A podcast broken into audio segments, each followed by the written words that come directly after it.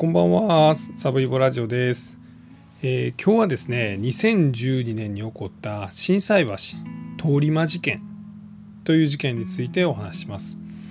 他の呼び方では南通り魔事件とか言います。要はまあ大阪の心斎橋の辺りで起こったまあ通り魔事件ということで、これあの当時36歳の男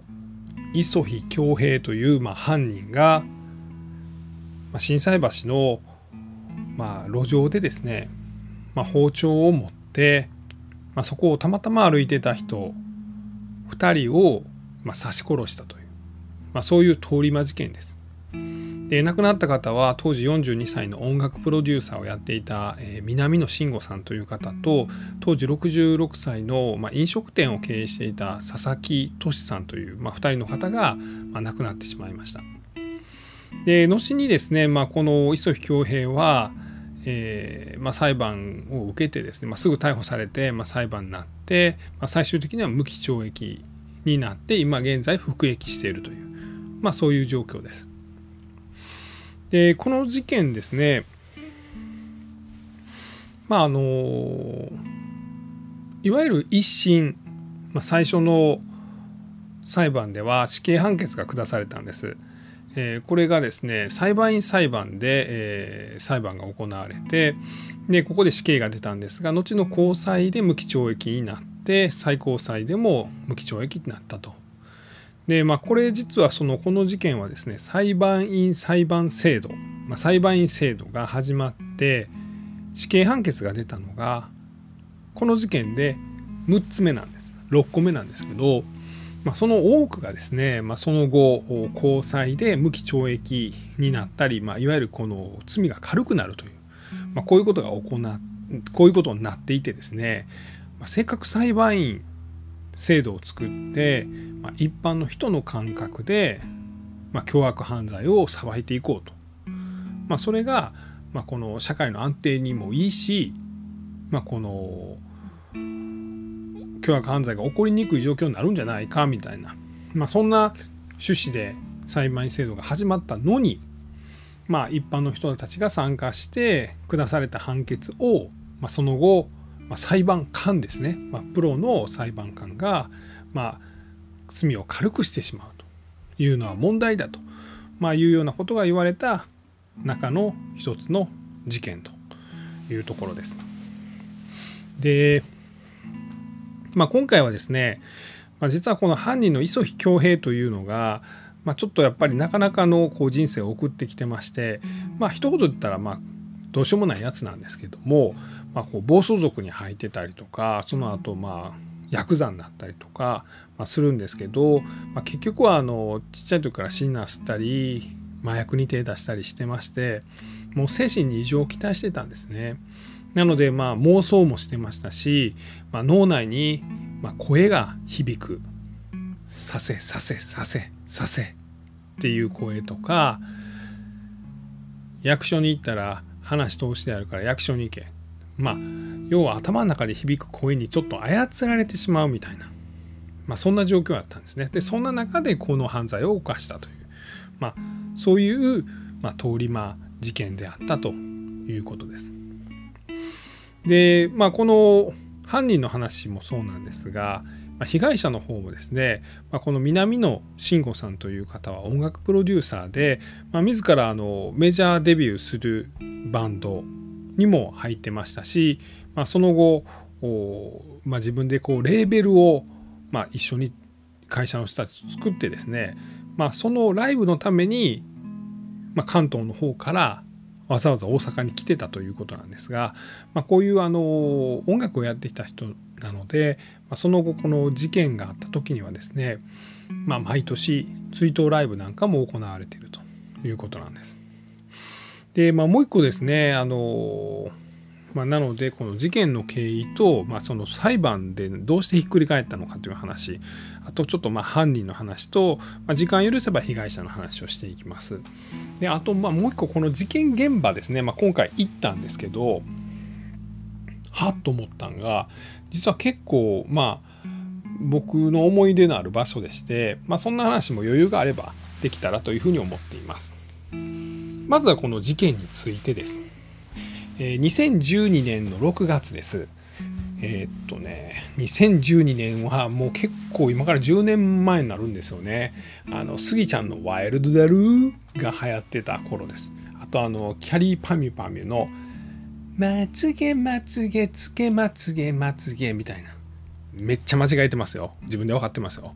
まつげまつげつけまつげまつげ多分ずっと間違えてます。まあこういう歌が流行った頃ですよね。でこの日はあの事件があった日は2012年の6月の10日なんですけどこれ日曜日やったんです。で日曜日のお昼1時ぐらいにこの事件が起こりました。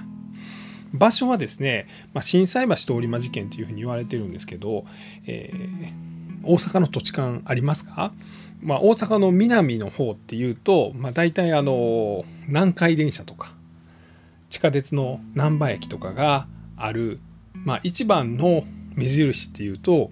まあ、高島屋があってその前にちょっとバスターミナルみたいなのがあると。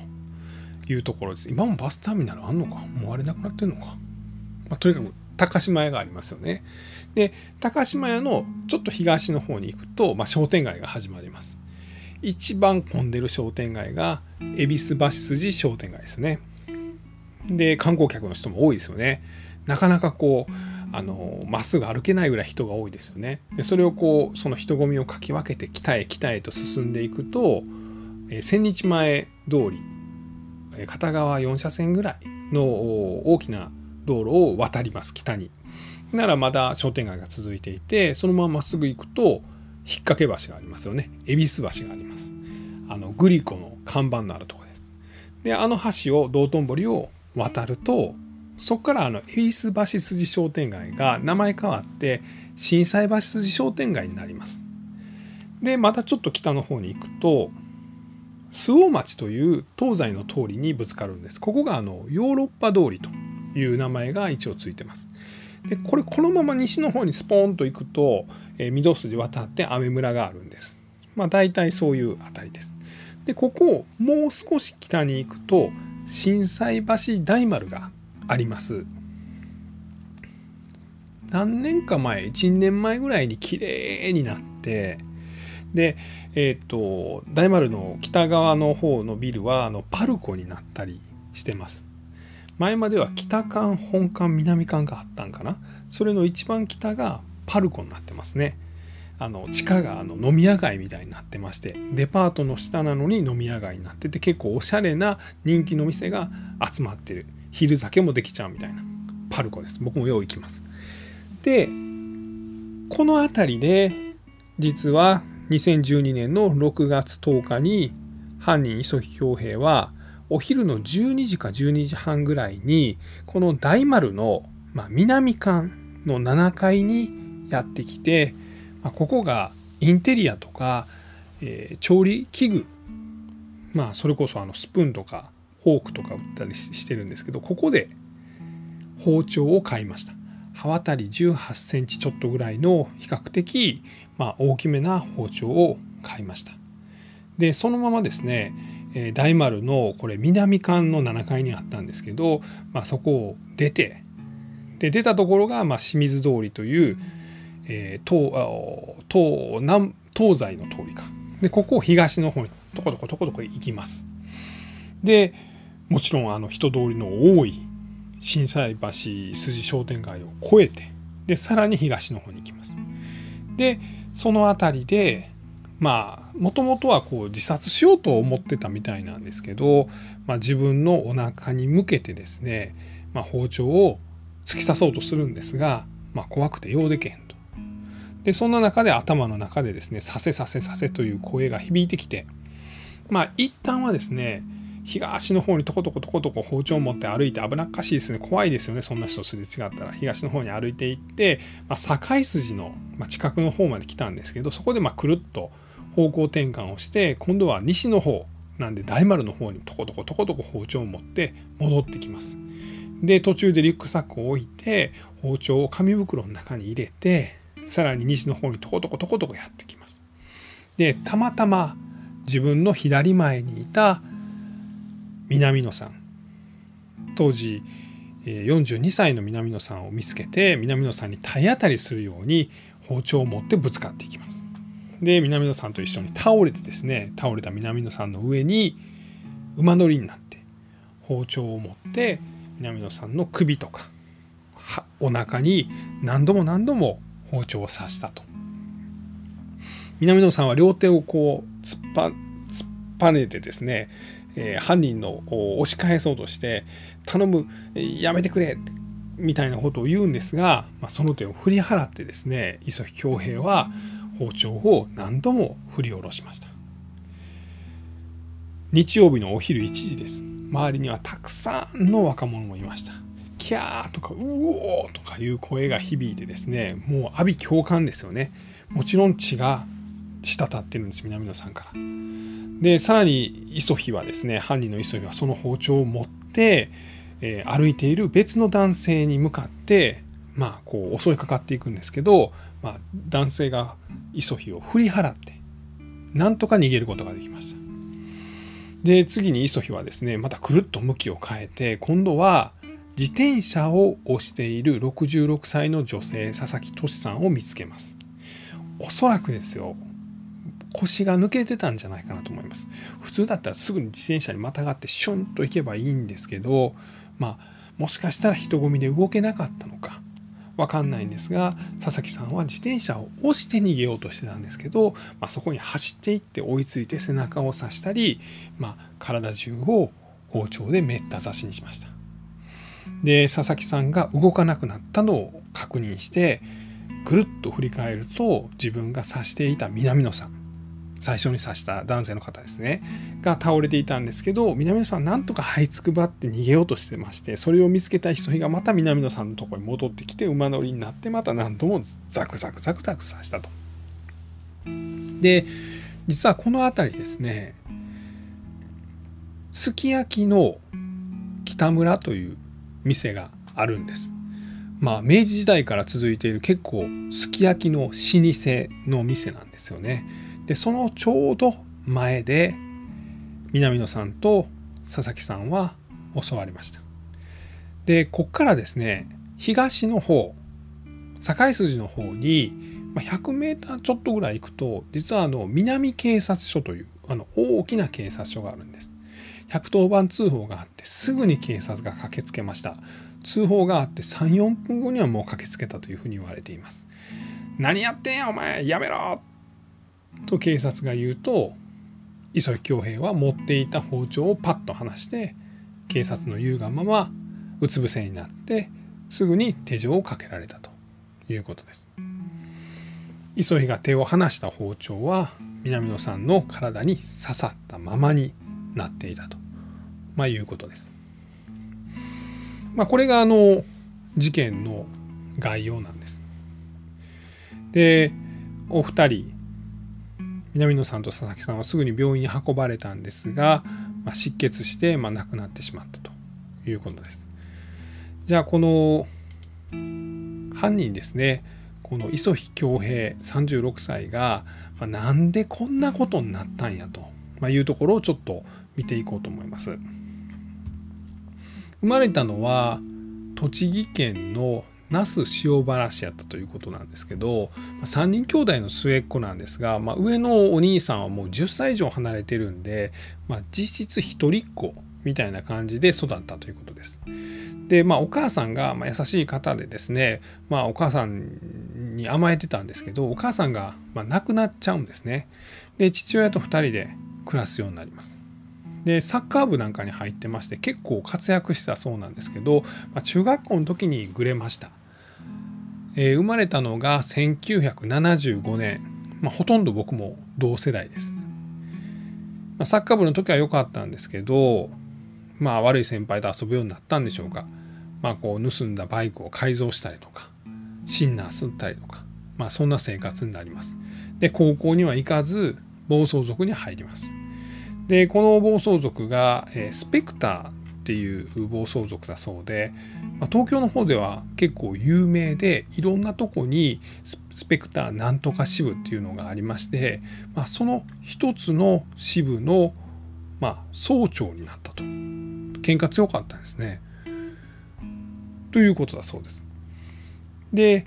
まあ、その頃から、まあ、この薬物なんかに手を出すようになって、まあ、背中にも入れ墨かなんかも入れてたみたいなんですね。でやがて、えー、ヤクザになって、まあ、そこでまあまた覚醒剤を扱うようになってさらに自分が覚醒剤にはまっていくと。で、まあ、結婚結婚というかまあその子供もいるんですね。えっ、ー、と女の人と同居してたんがえっ、と二十歳前後で子供もいたということなんですけどまあこう暴走族の時もそうですしヤクザの時もそうですし同棲していた女性に対してもそうなんですけど、まあ、とにかくこいつはもう何て言うんですかね嫌なやつ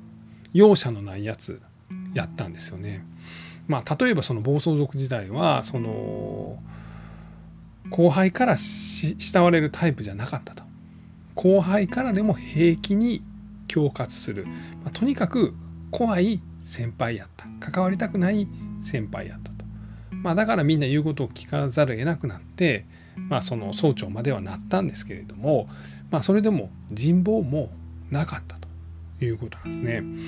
で一緒に暮らしてた彼女さん、まあ、あの子供をできてるパートナーなんですけどにも、ま、ずっと暴力を振るっていたので、まあ、結婚もしたみたいなんですけど、まあ、離婚したということです。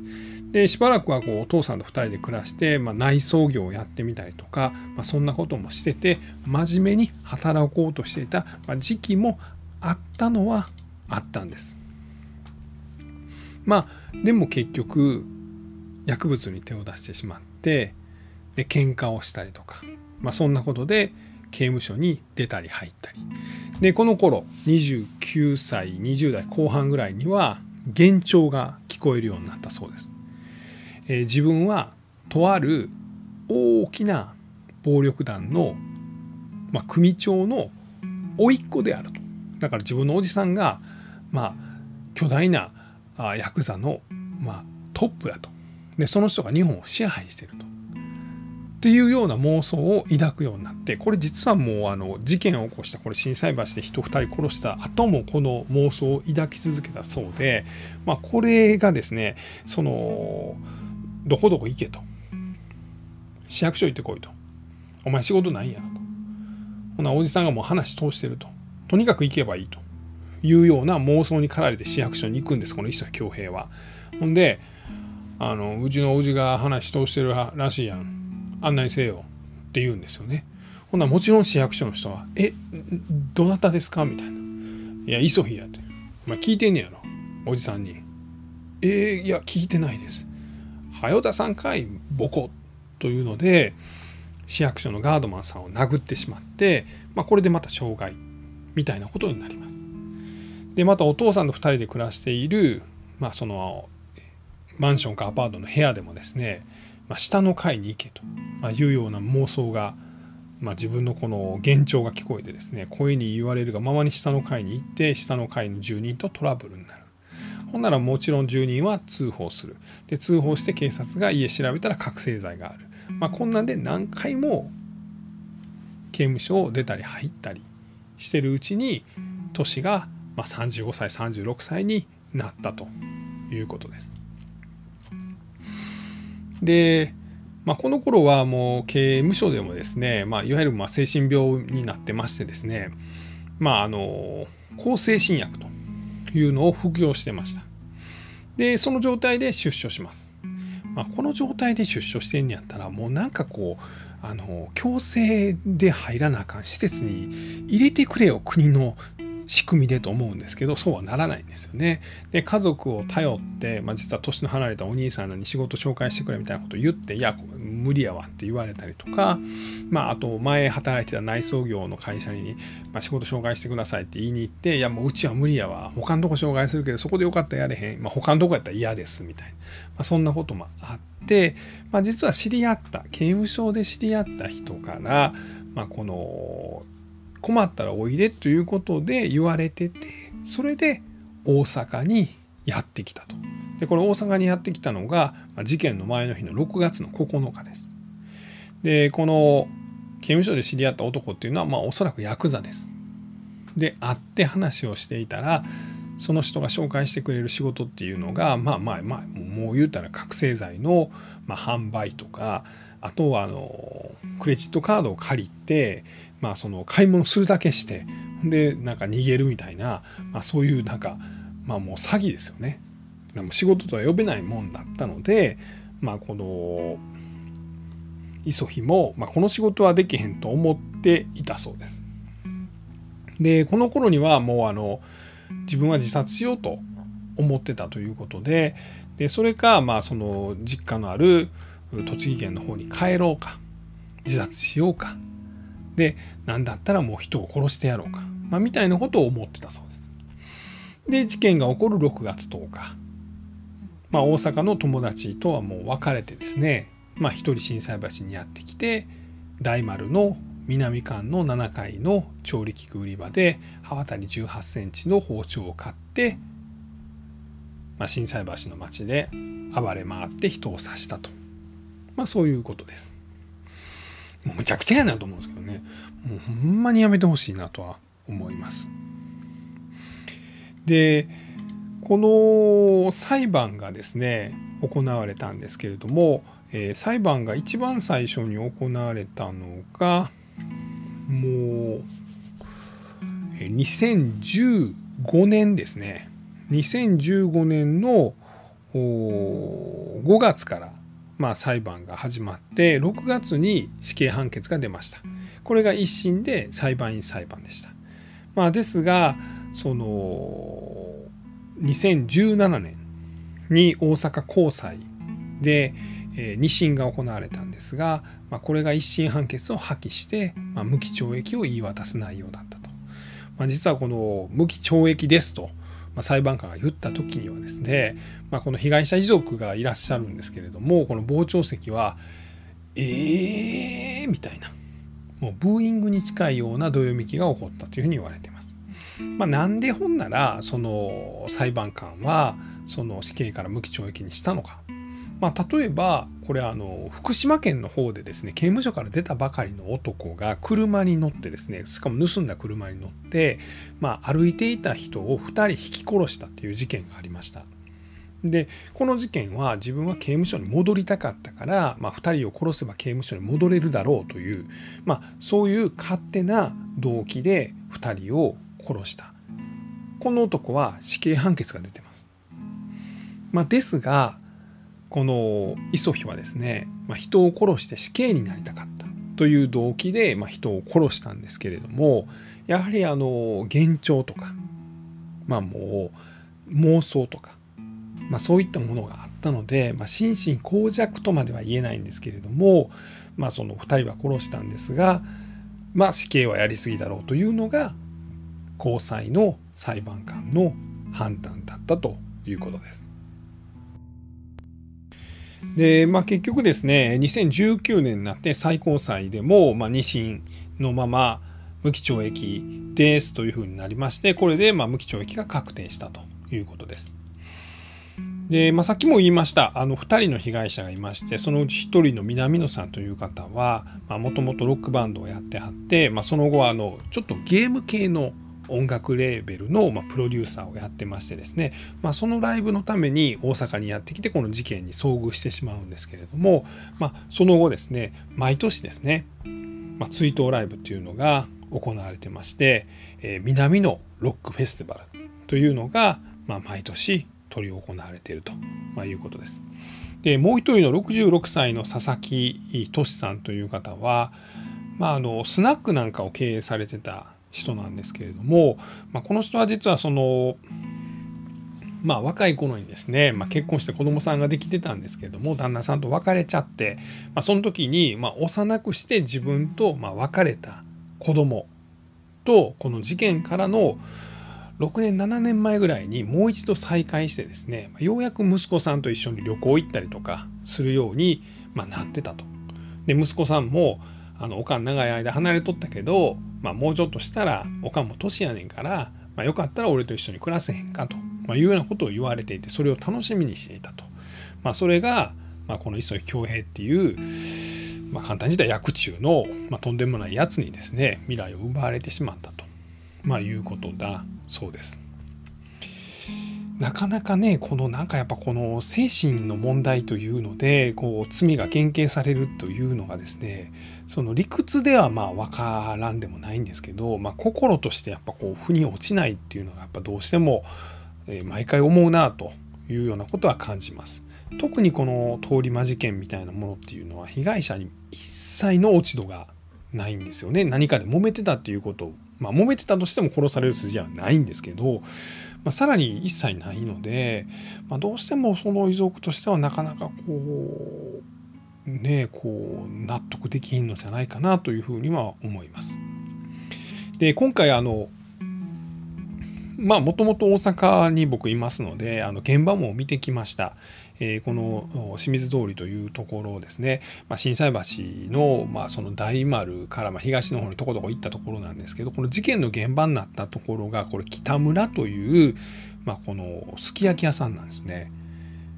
まあ、要はこう明治何年にできたみたいなところで何年言ってたかな、まあ、ええとこなんですよほんまに。で僕これ行ったことありましてですね実はあの前の会社やったかな？の時になんかこう仕事でなんか頑張ったかなんかでなんかお祝いしたるいうのでなんかこう連れてってもらったんですよ。でそれまで僕あのすき焼きって僕んちはあの結構あの割り下をしっかり入れるこれ関東風っていうんですかね。であのまあこうすき焼きというかまあちょっと鍋みたいなのが僕にとってのすき焼きやったんです。で、まあ、卵につけて食べるんですけどでもこの北村っていうとこはですね、まあ、1人前1万円ぐらいするんですけど結構高級なすき焼きなんですけどここだから明治14年創業かなんかなんですけどここはほんまにあの関西風のすき焼きであの要はザラメみたいなのを鉄鍋まあ要はこう結構なんですかあのお屋敷みたいな店なんですけどね。でそこガラガラって入っていくんですよね。ほんなこうちょっとしたなんか中庭みたいなのがあって奥にこう建物があってその入っていくわけですよね。中庭はあったかな？ごめんなさい。ちょっと覚えてないです。まあ要はあのなんかこう個室が何箇所かあってでそこ行ったらあの中井さんがいらっしゃって中井さんが全部そのすき焼きを作ってくれるんですね。で僕らは座ってたら中井さんがこうあの箸で肉を取り分けてくれてひたすら卵につけて食べるっていう、まあ、そんなええ感じのとこなんですけど、まあ、関西風なんでこうあのザラメと醤油を鉄鍋に入れてで肉をこう炙ってでそれをま渡してくれるなんかむっちゃなんかこうあこれがすき焼きなんやっていうのをま初めて知ったところです。でなんでそれがそのその店の前で事件が起こったっていうので、まあ、かなりびっくりしたんですけど、まあ、ちょっと個人的になんかそういう思い出があったということです。別になんかその、えー、エッチな思い出があるわけではなくただただなんかええもんを食わしてもらったという今でもねここちょっとなんか面白くえっと、料理が、えっと、いわゆるこのすき焼きですね。この関西風のすき焼き。この割り下っていうそのなんかだしみたいなのを使わないすき焼き。これが1人前9000円ぐらい。で、まあ、しゃぶしゃぶもあるんですね。ここではなんか水炊きっていうんですけどしゃぶしゃぶのことを、まあ、これも1人前9000円。高いな。でえーと、バター焼きというのがありましてこれ鉄鍋にですねこの和牛のフィレ肉をこうこうバターで焼いてで大根おろしとお醤油でそれを食べるっていうやつがあるんですけどこれがバター焼きっていうんですけどこれが1万円ぐらいするんです。もう高いわとにかく。でお酒飲んだら1人1万5千円ぐらいいくんでしょうね。